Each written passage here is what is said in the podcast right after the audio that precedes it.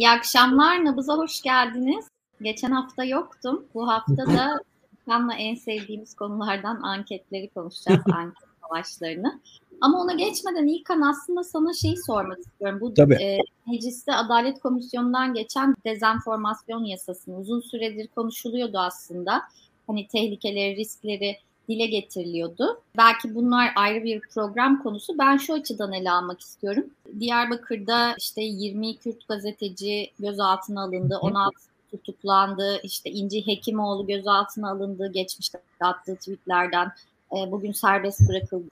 İşte o tweetlerden dolayı yargılanması söz konusu. İşte Gezi davasını biliyoruz. E, sonrasında işte Canan Kaftancıoğlu mevzusunu biliyoruz.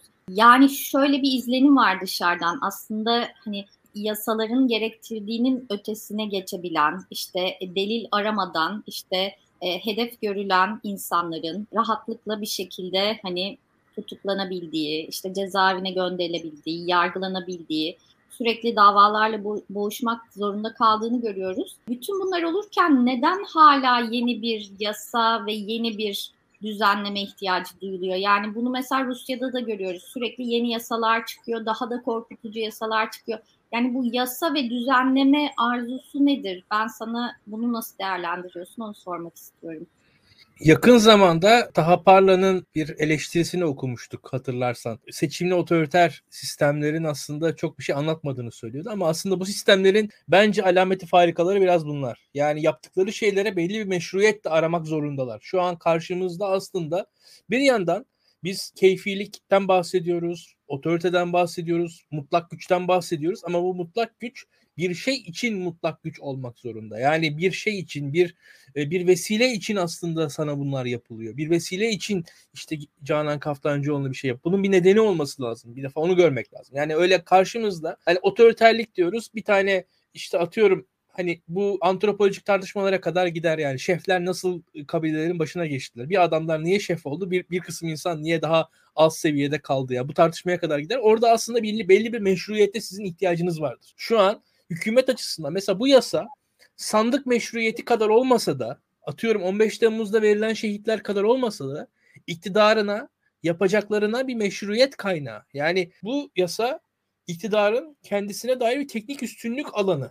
Yani diyor ki doğru benim yanımda. Ben doğruyu koruyorum. Hakikati koruyorum. Yanlışlığı, yalana karşı seni halkı koruyorum diye. Yani şu an aslında benim otoriterliğimin sebeplerinden bir tanesi diyor ki iktidar bu yasayla halka seni yanlıştan, hatadan, eksikten korumak. Ya öyle şöyle bakmamak lazım. Bir, bir tane güçlü kuvvetli adam var bizi geliyor dövüyor. Yok böyle bir şey. bizi dövüyor ama neden dövdüğünü de açıklıyor açıkçası. Ne yazık ki böyle bir durum var. Şu an yaşadığımız sistem bu. Ve bu yüzden de iktidarı kaba saba görmemiz doğru. Ama iktidar o kaba sabalıktan oluşmuyor. İktidarın başka veçeleri de var, başka boyutları da var. İktidarın gayet sofistike yolları da var. Bu da kendisine sofistike bir şekilde temellendirdiği alanlardan bir tanesi diye düşünüyorum. Yani şöyle söyleyelim. Tüm dünyada hatta mesela Türkiye'ye geçelim. Mesela çocuk pornosu değil mi? Çok önemli bir konu. Ama bir yandan da şöyle bir şey. internetle beraber biz ne kadar fazla çocuk pornosu konuşmaya başladık değil mi? Ya yani orada Hı-hı. belli bir kontrol mekanizmalarının alanına ister istemez sokuyorsunuz siz yani. Bir yandan evet özgürlük var diyorsunuz. Şuradan kesiyorsunuz. Buradan kesiyorsunuz. Orada belli meşruiyet alın. Hani bu yaptığı şey yanlış mı? Doğru. Ama anlatabiliyor muyum? O bir şekilde de o doğrular üzerinden zaten ancak o baskıyı kurabilirsiniz. Siz öyle ya ben sana baskı uygulayacağım. Böyle bir böyle bir baskı kuramazsınız zaten. Kendi meşruiyet alanının olması gerekir. Birazcık daha 30 yıl öncesine gidersek tarihin sonu dendiği zaman mesela o Fukuyama oradaki kasıtlardan bir tanesi de şuydu. Yani şu anda bakın dünyada her ülkede de bir seçim var. Çin'de falan partiler var. Suriye'de partiler var. Şimdi baktığınız zaman. Demokrasi var? Yok ama belli bir seçim var. Dünyada seçim olmayan ülke yok. Yani seçim olmayan ülke yok. Suudi Arabistan'da bile belediye seçimleri falan olduğunu hatırlıyorum. Yani hani dünyada seçim olmayan ülke yok. Yani bu yüzden o meşruiyet arama çabası her rejimin ortak noktasıdır. Osmanlı'ya gidersiniz bu işte e, hilafete gider, Tanrı'nın buyruklarına gider, halkın hatta mesela Tanzimat Fermanı'na bakarsınız devletin vatandaşa karşı sorumlulukları anlatır aslında. Bu yüzden de şu var e, hükümet kendisi devlet adına sorumluluk yükleniyor ve o sorumlulukla aslında sana daha fazla baskı kuruyor. Katılıyorum ama bu bana biraz şey de düşündürdü. Acaba bu keyfiyet son zamanlarda gördüğümüz üst üste gelen e, bu yargıdaki keyfiyet acaba iktidar içinde bazı insanları da mı rahatsız ediyor? Acaba bir hmm. şekilde bunu temellendirme ihtiyacı mı duyuyorlar diye bir şey de düşündüm hükümet şunu da görüyor. Yani mesela Twitter'ın bir güç sahibi olduğunu görüyor. Yani Süleyman Soylu'nun mesela LGBT bireylere karşı LGBT artı bireylere karşı söylemlerinin mesela Twitter içerisinden anlatılamadığını görüyor. Şimdi burada da bir anda şöyle bir şey var.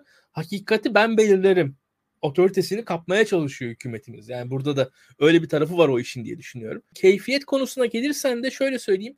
Hala biraz e, Türkiye adına azıcık da olsa umutlu olduğum bir alan var bu işleri yapan hakimlerin sayısı o kadar fazla değil. Yani o enteresan bir şey. Yani hakikaten bir bakıyorsunuz ya aynı hakim 78 davada öyle garip kararları veren hakimmiş. Bir anda ortaya çıkıyor. O biraz hem kötü hem de bir yandan iyi. Demek ki yani 78 ayrı hakim bulamamışlar da bir tane hakimi 78 kararı birden verdirmişler. Eski zamanlarda idam edilecek mahkumlar için cellat cellatlık diye bir iş vardı ve o cellatlar aslında zaten hayatlarında çok fazla suç işlemiş cehennemlik insanlar arasından seçilirlerdi. Şimdi biraz çok da öyle kötü bir örnek vermeyeyim daha fazla hakimler hakkında konuşurken ama yani iş ona doğru gidiyor. Şu anda en azından tekil olarak seçilmiş olmaları bile Türkiye'deki sisteme dair azıcık da olsa benim geleceğe dair umudum oluyor. Peki o zaman anket savaşları mevzusuna girelim. Bu mevzuyu aslında bu Kılıçdaroğlu'nun bu hafta yaptığı açıklamadan evet. başlamak istiyorum. Kılıçdaroğlu şöyle demişti. Son zamanlarda sureti kendinden menkul bazıları türedi. Bana muhalefeti öğretmeye çalışıyorlar dedi. Bunun üzerine işte hangi gazeteci ve araştırmacıyı ima ediyor, tartışmaları oldu. Bir kulis haberi yayınlandı. Altan Sancar'ın haberiydi sanırım. O da Ateş İlyas Başsoy ve Özer Sencar'ı işaret etti. Buradaki asıl mesele işte manipülatif anketler mevzusu. E, manipülatif anketler dediğimizde zaten seninle daha önce de anketler mevzusunu çok konuşmuştuk. Kararsızlar meselesi. Aslında kararsızların dağıtımında bir manipülasyon olduğu söyleniyor. Ne diyorsun Kılıçdaroğlu'nun bu çıkışına ve anketlerdeki manipülasyon iddialarına. Paradigma olarak Türkiye'de anketler tartışılır. Türkiye'deki anketçiler tartışılır. Anketçilerle çok güven de yoktur. Güven olmaması da normaldir. Bu arada hakikaten yayınımızı beğensin, paylaşsın arkadaşlar. Şimdi anketler konusunda benim Türkiye'de kutuplaştığımızı düşünüyorum. Türk insanının çok da öyle apolitik olduğunu düşünmüyorum. Türkiye'de ya büyük büyük kararsız oranlarına ulaşılmasının zor olduğunu düşünüyorum. Ha nedir bu? O anlık anketçiye karşı olan tavır olabilir. Anketçi olur oradan cevabı alamamış olabilir. Türkiye'de öyle büyük kararsızlık kitlelerin olduğunu düşünmüyorum ben. Bunun yanında ne de Türkiye'de %85 civarında bir katılım oluyor seçimlerimiz. %85 civarı katılım ne demek? Yaklaşık sokakta 100 kişiyle konuştuğunuz zaman en azından 100 kişiye hakikaten toplumu temsil eden 100 kişiye ulaştığınız zaman bunun 15'i zaten seçime gitmiyor. Yani gerçekten de apolitik diyebileceğimiz insanlar. Belki yaşlılar, belki sakatlar, belki hafif kimi sağlık sorunu olan insanlar. Burada muhtemelen bu tarz insan grubu da giriyor bunların içine. Yani bir, bir %15 toplumda zaten oy vermiyor. Biz ne yapsak ne etsek yani diyelim ki Türkiye'de seçimlere bir taraf Hazreti Muhammed'le bir taraf Hazreti İsa ile girdi. O zaman bile yani e, şey olmayacak. %90'ın üzerine zor çıkar katılım. Yani katılımın çıkacağı bir maksimum var. %85 katılım. %15 zaten bu işin doğası devam eder. Şimdi bunun üzerine de şöyle söyleyelim. Yani %25'lerdeki bir kararsız oranı da o da çok aşırı değil aslında. Yani ne tarafından baktığınıza bakıyor olay. Ne tarafından ve onları onların üzerine ne kadar çalıştığınıza bakıyor diye düşünüyorum. Ben o kadar kararsızları büyüten bir e, nokta değilim. Biraz kararsız konusunun çok fazla abartılmasını Türkiye'deki siyaset karşıtı retoriğin devamı. Ya partilerimiz iğrenç Allah kahretsin onları. Partilerden nefret ediyoruz. Partiler çok kötü, siyasetçiler çok ahlaksız, hırsız falan. İşte vatandaşımız çok üst düzey aşmış vatandaşımız çok güzel halk dal kavuklu yapılıyor burada kararsız. Ya ben şu an kararsız insanların böyle bir demokrasinin sağduyusunun temsilcisi falan olduğuna inanmıyorum bir de. Kararsız insanlara dair her zaman şöyle bir algı vardır Türkiye. Genel olarak bu oy verme patternlarını araştıran siyaset bilimcilerde de var bu. Yani nispeten daha fazla ekonomiye bakan, nispeten daha fazla unbiased opinion. Yani bir şekilde taraflar arasında kendisi çekebilmiş falan insanlar olarak görürler ki öyleler mi şu an Türkiye'deki kararsızlar? Bence öyle değiller. açıkçası. Türkiye'de kararsızlığa çok saygı duyduğum bir kitle mi benim şu anda değil. Yani hatta şöyle bir şey var. Hani politik olarak net pozisyonlanmış insanları birazcık yeren, o kararsız insanları öven, aman tanrım ne kadar güzel kararsız falan diye. Ya ben o, o noktada değilim bir defa. Öyle bir söylem var. Bu insanın sayısını abartan bir söylem var. Onu söyleyebilirim onun yanında. Şöyle bir şey var. Adam kararsız diye övülüyor yani. Çok acayip bir şey. Şu şartlar altında kararsız olan insan yani ne, neyin kararsızlığını yaşıyor bilmiyorum. Ve de şu var. Böyle demokrat muhafazakar kitle kentli, birazcık daha iyi eğitimli o yüzden kararsız. O kitlenin ben şu an kararsız olduğunu düşünmüyorum. o kitlenin kararsız olduğunu düşünerek analiz yapıyor insanlar. O yanlış zaten. şu an zaten şu an kararsızların yarısı ya da çoğu AK Partili diyenler de var. Ona ne diyorsun? Şimdi birkaç araştırmayı ben de inceledim. Gerçekten de kararsızlar oy vermeyenler üzerinde yapılan şeylere bakıldığı zaman araştırmalara Adalet ve Kalkınma Partisi'ne 2018'de oy vermiş olanların oranı %40 civarında falan çıkıyor. Bunlar arasında oy vermeyenler zaten 2018'de de oy vermeyenler ve 2018'de de oy verme yaşında olmayanları da kattığın zaman aslında Adalet ve Kalkınma Partisi'nin oranı kendi oy oranının üzerinde.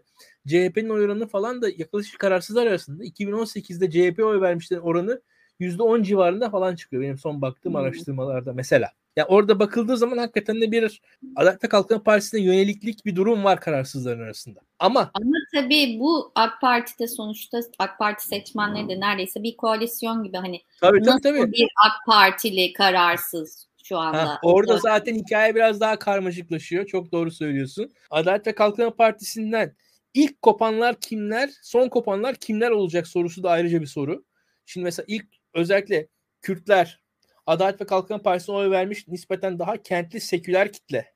Çünkü Adalet ve Kalkınma Partisi'nin ciddi bir seküler tabanı da vardı. E bu seküler taban aslında ilk kopanlar oluyorlar. Adalet Hı-hı. ve Kalkınma çünkü bu seküler taban ideolojik bir sahipten ziyade teknik başarı yüzünden ve Tayyip Erdoğan'ın şahsi karizması, belki işte uzun boyu, belki medya propagandası onların etkisiyle oy veriyorlardı. O kadar da radikal İslamcı ajandanın sahibi veya alıcısı değillerdi. Bir o kitle mesela şu anda kopuyor. Genelde Türkiye'de entelijansiyanın üzerinde durduğu yani bir şey durumlar da var. Yani bu dindar kentli elit, yeni elitler hangi partiye oy verecek sorusu. Şimdi Adalet ve Kalkınma Partisi döneminde orta sınıfın sayısı arttı. Şimdi ve yani bu orta sınıf derken şu işte mesela ev alan, araba alan, beyaz eşyası tamam falan bir kitlenin ve kentte yaşayan kitlenin sayısı arttı. Türkiye'de. Yani araba sahipliği, kentte bir üç oda bir salon, doğru düzgün bir ev sahipliği, bir işte bulaşık makinesi vesaire bilgisayar bunları tamamlayan insan sayısı arttı. Bu kitle arasına giren dindar kesimden olan insanlarda bir dönüşüm var mı? Zannedildiği kadar olduğunu düşünmüyorum ben orada. Ee, bir öyle bir e, algı var. O algı ideallerle realite biraz farklı diye düşünüyorum. O algıyı Orada... biraz pekiştiren işte Davutoğlu'nun Babacan'ın ayrılıp kendi partilerini kurmaları Tabii. ve bir iddia sahibi olmaları da değil mi aslında? Yani onlar ayrıldıysa bir kitle kopuyor işte Abdullah Gül keza. Öyle bir hissiyat doğurmuyor bu partiler. O, o yüzde yüz o hissiyat doğuruyor. Ben o hissiyata biraz işte mesafeli bakıyorum. Çünkü o partiler siyasal elit pozisyonundaki organizasyonlar. Mesela Davutoğlu'nun organizasyonu kendi siyasi elit organizasyon ötesine şu an geçememiş durumda. Yani Davutoğlu'nun güçlü bir siyasal organizasyonu var. İl başkanları vesaire Adalet ve Kalkınma Partisi çalışmışlar falan ama halktan şu an oy alıyor mu? Almıyor. Babacan'ın organizasyonu birazcık daha gevşek bir organizasyon. Ona da belli bir sempatinin olduğu böyle küçük paketler var, yani küçük cepler var ama o, o da öyle kitlesel bir şey yapamadı ve burada zaten sıkıntı biraz şurada bu yapılar birazcık da geç koptular Adalet ve Kalkınma Partisi'nden. Yani İyi Parti kurulmuştu. Cumhuriyet Halk Partisi bayağı muhafazakarlar açılım yapmıştı. Yani Ekrem İmamoğlu yani öyle ya da böyle bakarsanız şey yapıyor yani hani Kur'an okuyan, dost doğru bir şekilde dini bilen falan bir siyasetçi sonuçta. Cumhuriyet Halk Partisi'nin de dindarlara yönelik çok açılımları oldu. Biraz geç kaldılar o yüzden. Yani şu anda Adalet ve Kalkınma Partisi'nden kopan oylarda yani bugünden sonra mesela Cumhuriyet Halk Partisi'ndense Deva Partisi'ni tercih etmenin hani reel olarak da çok çıkarın çıkarlarına değil yani bir yandan o insan. Daha kazanan büyük tarafa doğru da bir gidiş olabiliyor öyle durumlarda. O partiler biraz geç kaldılar bence. Yani belki 2014 gibi Adalet ve Kalkınma Partisi'ne ayrılsalardı yani gezi sırasında vesaire gezi sonrasında e, tabii o zaman tabii Fethullahçılık hikayeleri olduğu için ayrılamazlardı bir yandan da. O da engelledi açıkçası onları. Fethullahçı gibi görünmek istemiyorlardı. Ama bir yandan da Tayyip Erdoğan'la yollarını ayırmalarının rasyonel bir, bir çıkış yolu bulamadılar. Ama o çıkışta yerel seçim yenilgisine Tayyip Erdoğan İstanbul ve Ankara'nın kaybedilmesinden sonraya kaldığı zaman da e zaten o sırada galip bir muhalefet var. Yani henüz daha deva ve gelecek yokken de kazanmış bir CHP İyi Parti çizgisi varken yani çok da bir çekim merkezi yaratamadılar diye düşünüyorum. Yaratmaları da zor bence yani. Nasıl yaratsınlar? Orada bu yüzden elitler arasında, siyasal elitler arasında kalmış bir etkileri olduğunu düşünüyorum ben. Çok da fazla e, dindar tabana etki edemediler ki şunu görüyoruz orada yine anketlerde. Dikkat et Beril. Mesela Yeniden Refah Partisi'nin kayda değer oy, oy oranlarına ulaştığını görüyor birçok ankette. Yavaş yavaş görülüyor yani anketlerde var. E şimdi Yeniden Refah Partisi mesela gerçekten bir seçimde oy alabilir mi? Tam emin değilim. Ama hakikaten hani AK Parti'nin çekirdek seçmenine bence daha fazla ulaşıyor. Bu Deva Partisi veya Gelecek Partisi'ndense. Çünkü o, orada bir samimiyet ve gerçeklik hissiyatını seçmene verebiliyor diye düşünüyorum. Çünkü şöyle bir durum var. Deva Partisi'ne verilecek oy son kertede Cumhuriyet Halk Partisi'nin iktidarını ortaya çıkartacak. Yani Kemal Kılıçdaroğlu Cumhurbaşkanlığını, İmamoğlu Cumhurbaşkanlığını ortaya çıkartacak. Oradaki dindar insanlar da o en çekirdek dindar insanlar da bunu istemiyorlar. Hala istemiyorlar. Ben o kadar kararsızları yüksek bulunmasını doğru bulmuyorum. Yani o biraz hatta birazcık daha ileri gideyim. Birazcık daha aşırı bir yorum yapayım sana. Yine herkesten önce söyle İlkan. ya şöyle bir şey var. Mesela ben birçok anketçinin sürekli kararsızları yüksek bulmasını birazcık da şeye bağlıyorum. Yani mesela şu an partiler çok kötü, siyaset çok kötü. Siyaset dışı kim var? Abdullah Gül var. Yani o biraz o noktaya doğru götürüyor insanları. Yani parti üyesi olmayan, siyasetçi olan ama siyaset yani bir siyasi partiye dahil olmayan kişi Abdullah Gül. Aşırı kararsız şişirmesinin sonunun en sonunda Abdullah Gül adaylığı gibi geliyor bana her zaman. O yüzden de biraz antipatim var bu kararsız hikayesine. Artı dediğim gibi şu, şu şartlarda da kararsızlar öyle Türkiye'deki demokrasi, insan hakları, özgürlükler gibi alanlarda kaygıları olan insanların şu an kararsız falan olduğunu düşünmüyorum ben açıkçası. Objektif baktığımızda. Öyle öyle insanlar zaten muhalefete geçtiler. Yani Türkiye'de o tarz birazcık daha ne diyelim daha hafif de entelektüel kaygıları olan, insani kaygıları olan, insan hakları kaygıları olan insanlar zaten çoktan muhalefete geçtiler. Şu an kararsız olan kitlenin ben daha ziyade daha apolitik bu ekonomik durumdan dolayı ve muhalefete de güvenip güvenmeme meselesinden dolayı kararsız olabileceğini düşünüyorum. Aynen Şu an... öyle. Güven meselesinin çok önemli olduğunu düşünüyorum. Çünkü iktidar nezdinde güven meselesi çok pompalanıyor. Özellikle muhalefete güven meselesi çok pompalanıyor. Bakın onlar sistemi değiştirecekler, yeni krizler yaratacaklar. İşte ekonomiyle ilgili bir vaatleri yok, somut bir şeyleri yok. Konuşuyorlar, bir şey ortaya çıkmıyor gibi bir duruşları var ve ben gerçekten hani kararsız AK Partili kararsızların özellikle muhalefete güvensizlikten kararsız olduklarını düşünüyorum. Türkiye'de muhalefet Adalet ve Kalkınma Partisi'ni daha önce yendi. Haziran-Kasım sürecinde yendi ve iktidar kurulamadı ama ondan sonra Adalet ve Kalkınma Partisi tekrar kazandı. Hatta daha geriye gidelim. Türkiye'de Refah Partisi yenildi. Ecevit iktidara geldi seçimlerde. O dost doğru bir hükümet kuramadı. Adalet ve Kalkınma Partisi geri geldi. Yani şu an aslında Türkiye bakarsanız teknik olarak siyasal İslam iki defa sandıkta yenildi şu an Türkiye'de geçmişimizde. Fazilet Partisi'nin o %15'e indi. 3 yıl muhalefette kaldılar. Arkasından düşünün Adalet ve Kalkınma Partisi'nin oyu %40'lara indi. Yine 3 ay muhalefette kaldılar bu sefer. Yani şu an atıyorum Adalet ve Kalkınma Partisi seçimde yendiniz diyelim. Bu sefer kaç yıl Adalet ve Kalkınma Partisi'ni muhalefete tutabileceksiniz? 3 ay mı dayanacaksınız iktidarda? Yani 30 yıl dayanacak bir iktidar kurabilecek misiniz? Yani bir de o tarafları var bu işin ve hatta şunu söyleyeyim ben. Bu altılı masa tartışmalarında falan duyduğum şeyler beni, beni inan şaşkınlığa uğratıyor. Yani deniyor ki böyle yasaları işte 8 lider buluşacağız, komisyon kuracağız, oradan bunu yapacağız, bilmem ne planları oluşturacağız. Hatta şunun farkında değiller mi bilmiyorum. Ya mecliste bir de HDP diye parti olacak. 70-80 tane vekili olacak bir partinin. HDP ya da HDP muadili bir parti yani açıkçası ben kapatılabileceğine inanıyorum. O partiyle her oturduğunuz zaman o partiyle İyi Parti'nin aynı yasaya oy vermesi çalışmanız gerekecek. Nasıl verecek? Ve HDP'de bir şey isteyecek sizden. Bu ee, başlarda çok zor olmayabilir. Çünkü çok temel dönüşümler vaat ediyorlar başlarda. Evet. Ama ilerledikçe zorlaşabilir. İş daha detaya indikçe. Yani genel temel şeylerde bir sorun yaşayacaklarını zannetmiyorum. Yani orada bir böyle bir çatışma yaşanacağını sanmıyorum. Ama iş detaylanmaya başladıkça çatışma Bana... yaşanır. Ama zaten çatışma yaşanmak zorunda. Yani reformun getirdiği şey çatışma yani. Hani Şimdi tamam çatışsınlar da karşımızda bir de şu var. Cumhurbaşkanı seçilsin, yetkilerini kullanmasın. O yetkileri kullanmaktan başka bir şansının olmayacağı bir ortama doğru gireceğiz diye düşünüyorum ben. Yani seçimleri muhalefet kazandığı zaman bile. Yani yani en azından evet bir süre öyle olmak zorunda mantıken yani başka türlü nasıl bir işlerlik sağlanacak. Burada bir soru geldi onu sormak istiyorum sana. Tabii. E, anketlerin genelinde Mansur Yavaş'ı diğer tüm adaylardan neden daha çok daha yüksek oy aldığını anlamıyorum. Henüz siyasi bir söylemi yokken ve HDP'nin bir tepkisi varken aldığı oy miktarı şaşırtıcı diye sormuşlar. Ne diyorsun? Şimdi şöyle bir şey var. Ben de baktım anketlere. Hatta biraz da eski program partnerim Nezion'un kuruyla oturduk çalıştık bu program öncesinde. Nedir ne değildir falan diye buna. Şimdi muhalif adayların genelde oy aldıkları bir havuz var. Yani işte atıyorum İlhan Kesici'yi aday gösterseniz de bir havuzdan oy alıyor. Mansur Yavaş'ı da aday gösterseniz bir havuzdan oy alıyor. Kemal Kılıçdaroğlu aday bir havuzdan oy alıyor. Şimdi onlar bir havuz, o havuzu ne kadar ikna, ikna etmeleri ettikleri o havuzdan aldıkları oyun boyutunu ortaya çıkartıyor. Hatta kimi yorumcular da şunu nasıl aynı havuzdan oy alıyorlar? Seçim sürecinde o, o havuz ikna edilir diyen de var. Onu da söyleyeyim bir kenara. Neyse Mansur Yavaş konusunda şu var. Mansur Yavaş şu an için farklılaştıran şey şu.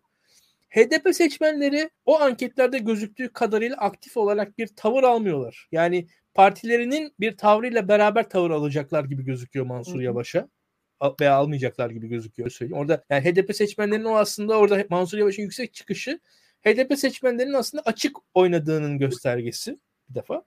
Ama Mansur Yavaş niye yüksek alıyor diyorsan o da şundan dolayı yüksek alıyor Beril. Mansur Yavaş MHP seçmeninden hatta Adalet ve Kalkınma Partisi seçmeninden de biraz oy alıyor. Yani orada hmm. öyle bir durum var yani. iktidar seçmeninden de aldığı bir oy var Mansur Yavaş'ın. Evet. Ha, o, o oy seçim sürecinde Mansur Yavaş'ta kalır mı? Zor. O da zor hakikaten söyleyeyim. Yani çünkü seç orada da PKK'lı şu bu falan filan çok yoğun bir medya baskısı olacak. Çünkü yani bu kanalın izleyicilerinin takip etmediği yerlerde yapılacak yayınlar Mansur Yavaş'a bir yoğun pres olacaktır. O oyun korunması zor bir oy yani orada. Mansur Yavaş'ı farklılaştıran o. Yani Mansur Yavaş muhalif adaylar arasında ben MHP oy veriyorum deyip Mansur Yavaş'ı seçen insan var o anketlerde yani. Hani ben Adalet ve Kalkınma Partisi'ne oy ver, veriyorum deyip Mansur Yavaş'ı seçen insanlar var. Alt hmm. kırılımlarına bakınca o çıkıyor ortaya. Yani o hakikaten enteresan. Onun sayesinde Mansur Yavaş'ın o işte o birkaç puanlık İmamoğlu'na göre fark var. O, o fark muhaliflerden değil iktidar seçmenlerinden geliyor. Bir soru daha var. ORC'nin en sevilen liderler anketinde Akşener'in hmm. ilk sırada olması, Kılıçdaroğlu'nun ikinci olması dikkat çekici değil mi? Çok saygı duyduğum bir firma değil bilmiyorum yani çok takip etmiyorum o firmayı. Ama yani en sevilen liderler, en çok tanınan liderler olabilir. En çok konjonktürel olabilir. O an yaptığı bir açıklama olabilir. Çok farklı yorumlanabilir. Ben o kadar çok yani onun üzerinden analiz etmek istemiyorum bir şey şu anda. ORC'nin çok da başarılı olmadığı anketleri de hatırlıyorum eskiden. Peki HDP'nin kapatılması 3. ittifakın oluşmasına engel olur mu? Yo aslında HDP'nin kapatılması tam da 3. ittifakın oluşmasına neden olabilir. Çünkü HDP dışında bir nispeten daha nötr bir partinin çatısı altında seçime girilir ve 3. ittifakta da yani o parti altında da tipliler ve, ve diğer nispeten daha minör küçük sol gruplardan gelenler daha rahat kendilerini ifade edebilirler hatta.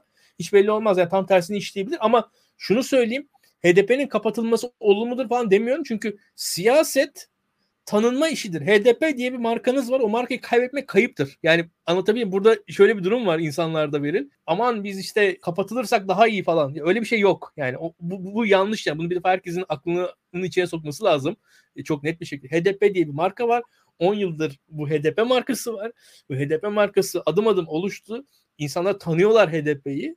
Şimdi bunun geriye çıkması ve işte atıyorum böyle TTK falan böyle garip bir parti ismiyle hani bilinmeyen bir parti ismiyle çıkılması komik olur. Hatta bir ara şey vardı hatırlarsın. Siyaseten gördüğüm en saçma sapan öneri şuydu. Bu yeni seçim sistemiyle beraber işte Demokrat Parti listesinden girsin CHP'liler falan demişlerdi.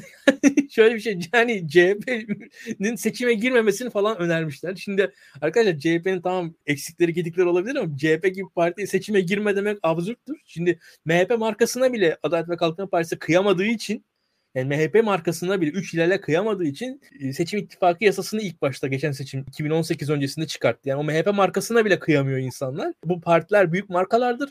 Bu markaları feda etmek e, mantıklı değildir. E, üstüne kurulur. Hatta şöyle söyleyeyim. Ama, yani... ama tabii Kürtlerin durumunda farklı bir durum var. Şimdi Kürtler partileri hep kapatıldığı için ve hep tabii yeniden o... parti kurdukları için evet bir marka değeri var ama onlar buna zaten bu duruma adapte olmuş durumdalar. Yani bunu bekleyen ve bunun kapatılmanın da tersine çarpan etkisi yapacağının farkında oldukları için buna hazırlıklı da durumdalar bence.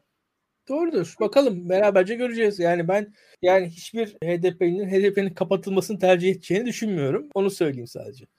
Bence de tercih etmezler ama hani kapatılması da başka türlü bir çarpan etkisi yaratabilir. Ya mesela şöyle söyleyeyim. Bu yerel seçimlerde kayyumların geleceğine hissediyorduk. Tunceli Dersim'deki komünist başkanın seçilmesinin arkasındaki hafif motivasyonlardan biri de o kayyumlardan kaçınmak olabilir diye düşünüyorum. Yani tamam haklısın. Gerçekten muhalif bu insanlar. Çok sert muhalifler ama o zaman da o baskının da ne yazık ki bir karşılığı var. Yani Türkiye'de sertlik hiçbir zaman sonuç almıyor değil. Yani sertlik sonuç alıyor yani bazen. Çünkü mesela Şırnak seçimlerini şu an Adalet ve Kalkınma Partisi kazandı. Yani Şırnak ne, nasıl kazandı? Hendekler, mendekler falan bu bütün bunların sonucunda kazandı yani. Orada orası alt üst oldu o şehir. Demografik olarak bile değişti neredeyse. Ya zaten çok ciddi bir göç yaşandı. Hani demografik olarak evet. değil çok ciddi bir değişime uğradı. E, bu konuyla ilgili şeyi de bir soru daha var. MHP %7'yi aşabilir mi? Ya MHP anketçilerin zorlandığı bir parti. Neden zorlandığı bir parti? MHP'de bir kadın erkek eşitsizliği var seçmenler arasında. İkincisi demografik olarak MHP mesela gençlerde yüksek alabiliyor. İlk oyunu MHP'ye veren, askere gidip gelip MHP'ye veren bir erkek nüfusu var bir taraftan. Türkiye'de söylem olarak da milliyetçi söylem güçlü ve kent çeperlerindeki e, erkek sosyalleşmesinde MHP'nin bir rolü var. Yani o açıdan bazen tam ölçülemiyor Beril. Anketçiler de iyi ölçemiyorlar gibi geliyor. Ben oyunda düşüş seziyorum MHP'nin. Geçen seçimde anketleri MHP yanılttı. Ama anketleri yanıltırken de şöyle söyleyeyim. Halk röportajlarında MHP'yi biz görüyorduk. Hı hı. Anketlerde düşük olan MHP'yi halk röportajlarında görüyorduk. Orada vardı MHP. Hı hı. Ee, burada da şu var şimdi yerel seçimlerde MHP bayağı bir belediye kazandı. Hı hı. O açıdan tam hissedemiyor olabiliriz. Yani MHP'nin bugün yönettiği 10 tane 11 tane falan bir e, ufak Anadolu ilinin belediye başkanlığı var. Bunun yarattığı bir sinerji acaba arkada var mı emin değilim ama tabii büyük şehirlerde de MHP bayağı kaybetti. MHP Adana'da, Mersin'de hiçbir şekilde CHP ile yarışamadı. Yani orada bir de, bir de o tarafı var o işin. Yani MHP'nin yüksek oy aldığı yerlerde de büyük oy alması gereken en azından metropol şehirlerde de o Akdeniz Ege çanağı Oralar büyük nüfuslu yerler. Oralarda da hep ya gerçek başarısızlık elde etti. Öyle söyleyebilirim. Adalet ve Kalkınma Partisi'nin desteğine rağmen bazı yerlerde yani Adalet ve Kalkınma Partisi mesela Adana destek verdi. AKP oyu kadar oy olabildi bence oradaki aday. Yani orada başarısızlıkları da vardı. Tam öngöremiyorum. Yani %7 belki de e, seçmişlerse biliyorlardır diye düşünüyorum. Çok da fazla üzerinde yorum yapmıyorum. Orada sonuçta seçim için anlaşmışlar. %7 alacağına inanıyor MHP demek ki. Bu aday meselesinde Yine Hı. sorulmuş sorular arasında vardı Kılıçdaroğlu mu aday olacak ne düşünüyorsunuz diye. Tabii. Bir de çok detaylı okumadım ama Fatih Altaylı İmamoğlu İyi Parti'ye geçebilir gibi bir spekülasyonda bulundu. yani e, Fatih Altaylı'nın şahsi e, İmamoğlu antipatisini evet. açıkçası artık komik oluyor bunlar böyle. Bu kadar insan bir yaşa gelmiş gazetecilerin. Ama, bir ama İyi Parti'den ama İyi Parti'den İmamoğlu'na doğru bir yani İmamoğlu'nu tercih ettiklerini aslında epey de açık bir biçimde belli ediyor İyi Parti. Böyle de bir durum var ne dersin? Doğru doğru. Her partinin bir stratejisi var açıkçası. Mansur Yavaş İyi Parti ile kurmasını beklediğimiz kadar yoğun bir ilişki kurmadı. Mansur Yavaş orada İyi Parti'den belli bir özelliğini korudu. İmamoğlu ise CHP'li birisi olarak İyi Parti ile arayı kötü tutmadı. Ve hani İyi Parti'den mesela Mansur Yavaş'a önerilmiş e, yöneticiler var belediyede ve çalışıyorlar. Yani orada ve fena da çalışmayanları var aralarında. Mesela o ilişkiler fena değil. Yani İyi Parti ile şey arasında İmamoğlu. Doğru. İmamoğlu İyi Parti'ye geçecek ama bunlar çocukça şeyler açık konuşayım yani. Hakikaten çocukça şeyler. Yani 5. sınıf gazetecilik olarak değerlendiriyorum. Yani hakikaten bu, bu ne böyle? Gidin ben de işte sevmediği insanları yazsın tahtaya Fatih Altaylı. Biz de okuyalım yani. Böyle bu, bunu bu şey değil gazetecilik değil yani. Ama Ciddi işte. Kalemin ha. bir gücü var değil mi? Ya kalemin gücü var da böyle enteresan şeyler yani manşetlik bir sözün manşetlik olması doğru olması arasında hiçbir alaka yok yani. Burada İyi Parti oldu olacak şeye geçsin bari Zafer Partisi'ne geçecek falan diyeyim. Yani hiç absürt şeyler bunlar. Biraz gerçekçi olmak lazım yani ve İyi Parti ile her partinin bu süreçte doğal olarak siyaset yapıyor. Kendi stratejisi var ve maksimumunu elde etmeye çalışıyor partiler. Bu da doğal bir şey. Bunu ben yadırgamıyorum yani. Orada bu İyi Parti ile şey arasındaki, İyi Parti ile İmamoğlu arasındaki görünen ilişki yani İmamoğlu'na yarıyor mu? Ne kadar yarıyor acaba? Bilmiyorum. Yani o da sonuçta şu anda da Cumhuriyet Halk Partisi çok güçlü bir anda. Yani bugün Kemal Kılıçdaroğlu kendi genel başkanlık döneminin en güçlü anını yaşıyor. Cumhuriyet Halk Partisi benim ömrümde hayatımda İstanbul, Ankara, İzmir şu an ilk defa bu belediyeleri yönetiyor. Bu kadar belediyeyi yönettiği zamanlar 89'da falan da en son. Yani ve o zamana göre çok daha güçlü bu belediyeler. Bugün Cumhuriyet Halk Partisi'nin televizyonları, gazeteleri var. internet siteleri var. Yani burada bir yandan o CHP gücü varken o İyi Parti bilmiyorum hani zor. Ki teşkilatı, örgütü falan orada çok kolay kolay eş olarak görmüyorum. Birazcık daha gerçekçi olmak lazım.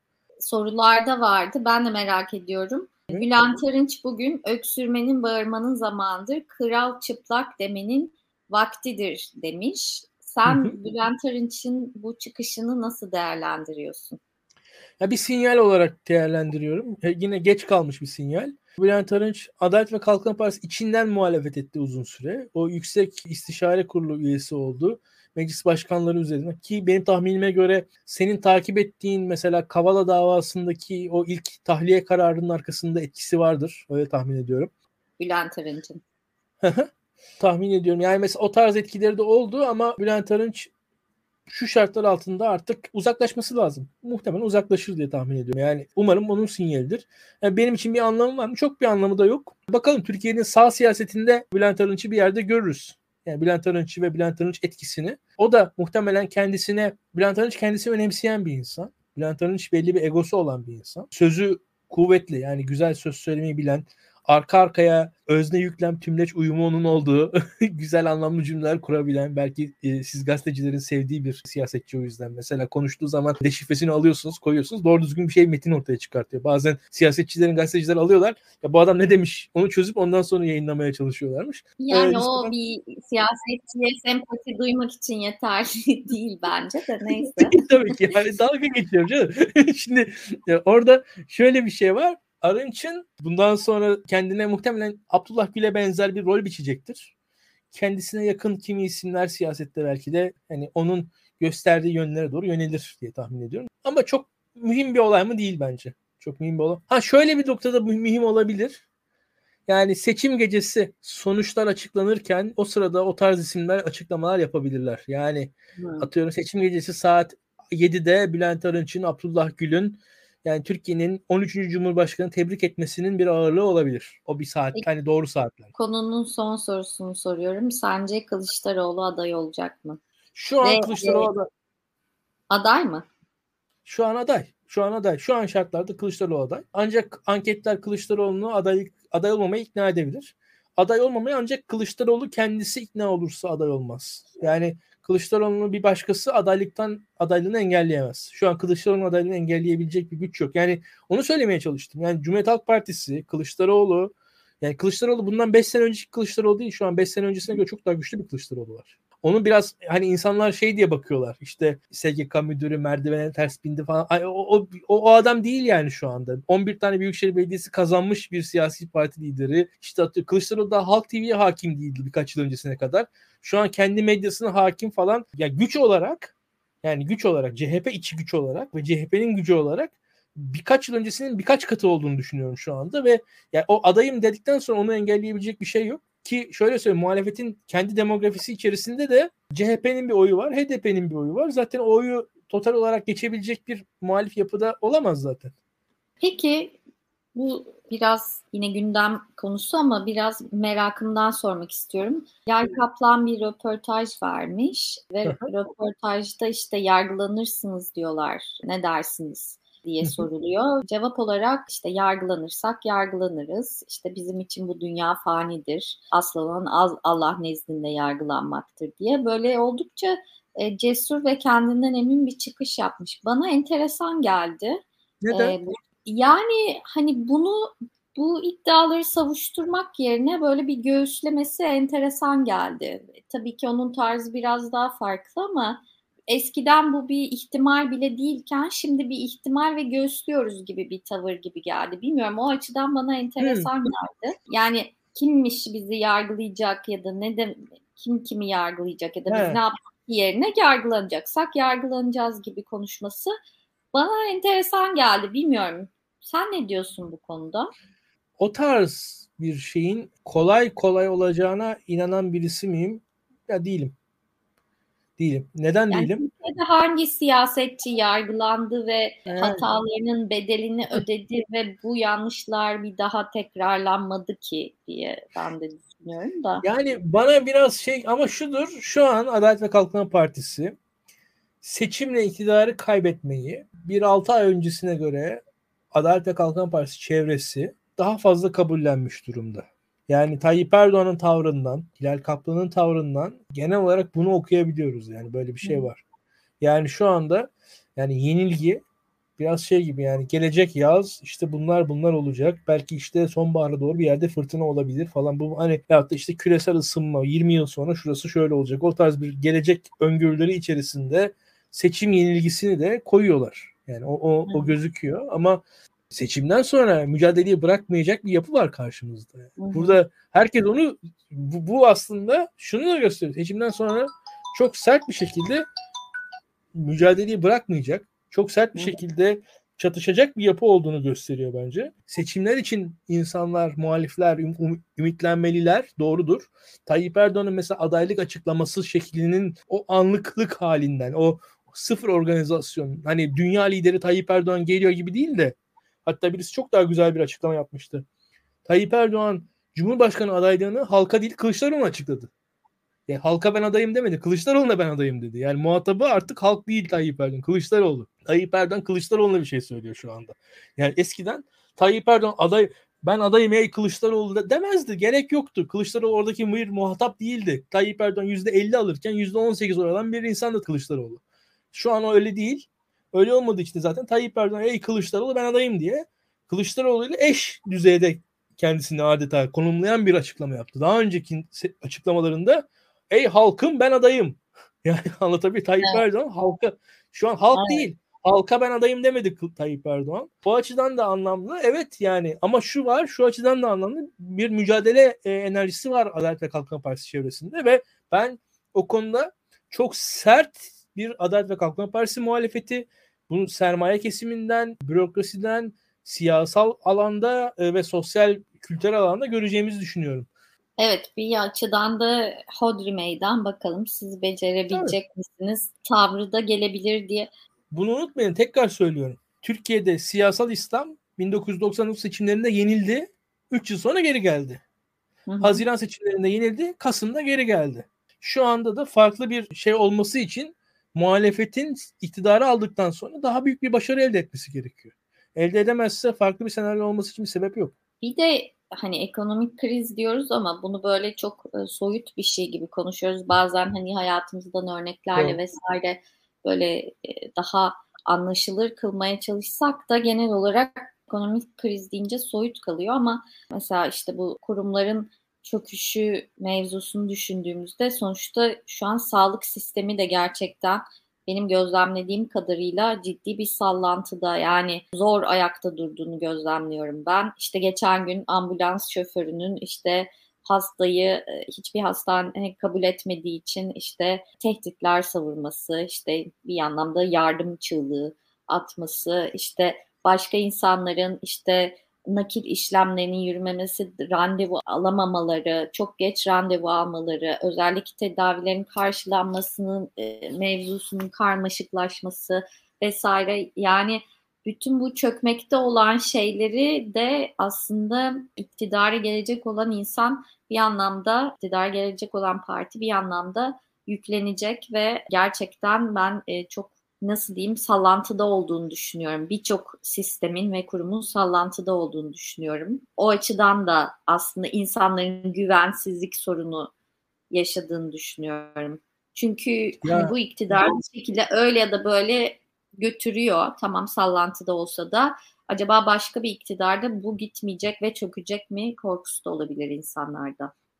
Muhalefetin ben yaparım hissini vermesi lazım. O hissi verirse çok ağır bir farkla yener iktidarı aslında. Yani o yapacağım hissini muhalefet esasında seçmene verebilirse, o iddiayı seçmene aktarabilirse çok rahat bir şekilde seçimi kazanır. Basitçe söyleyelim. Şimdi hastanelerden siz 6 ay sonrasında randevu alabiliyorken bizim iktidarımızda 6 ay içerisinde bu randevuyu maksimum bir ay sonrasında alabilir hale geleceksinize halkı ikna edebilirse Türkiye muhalefeti çok rahat bir şekilde seçimi açık farklı kazanır.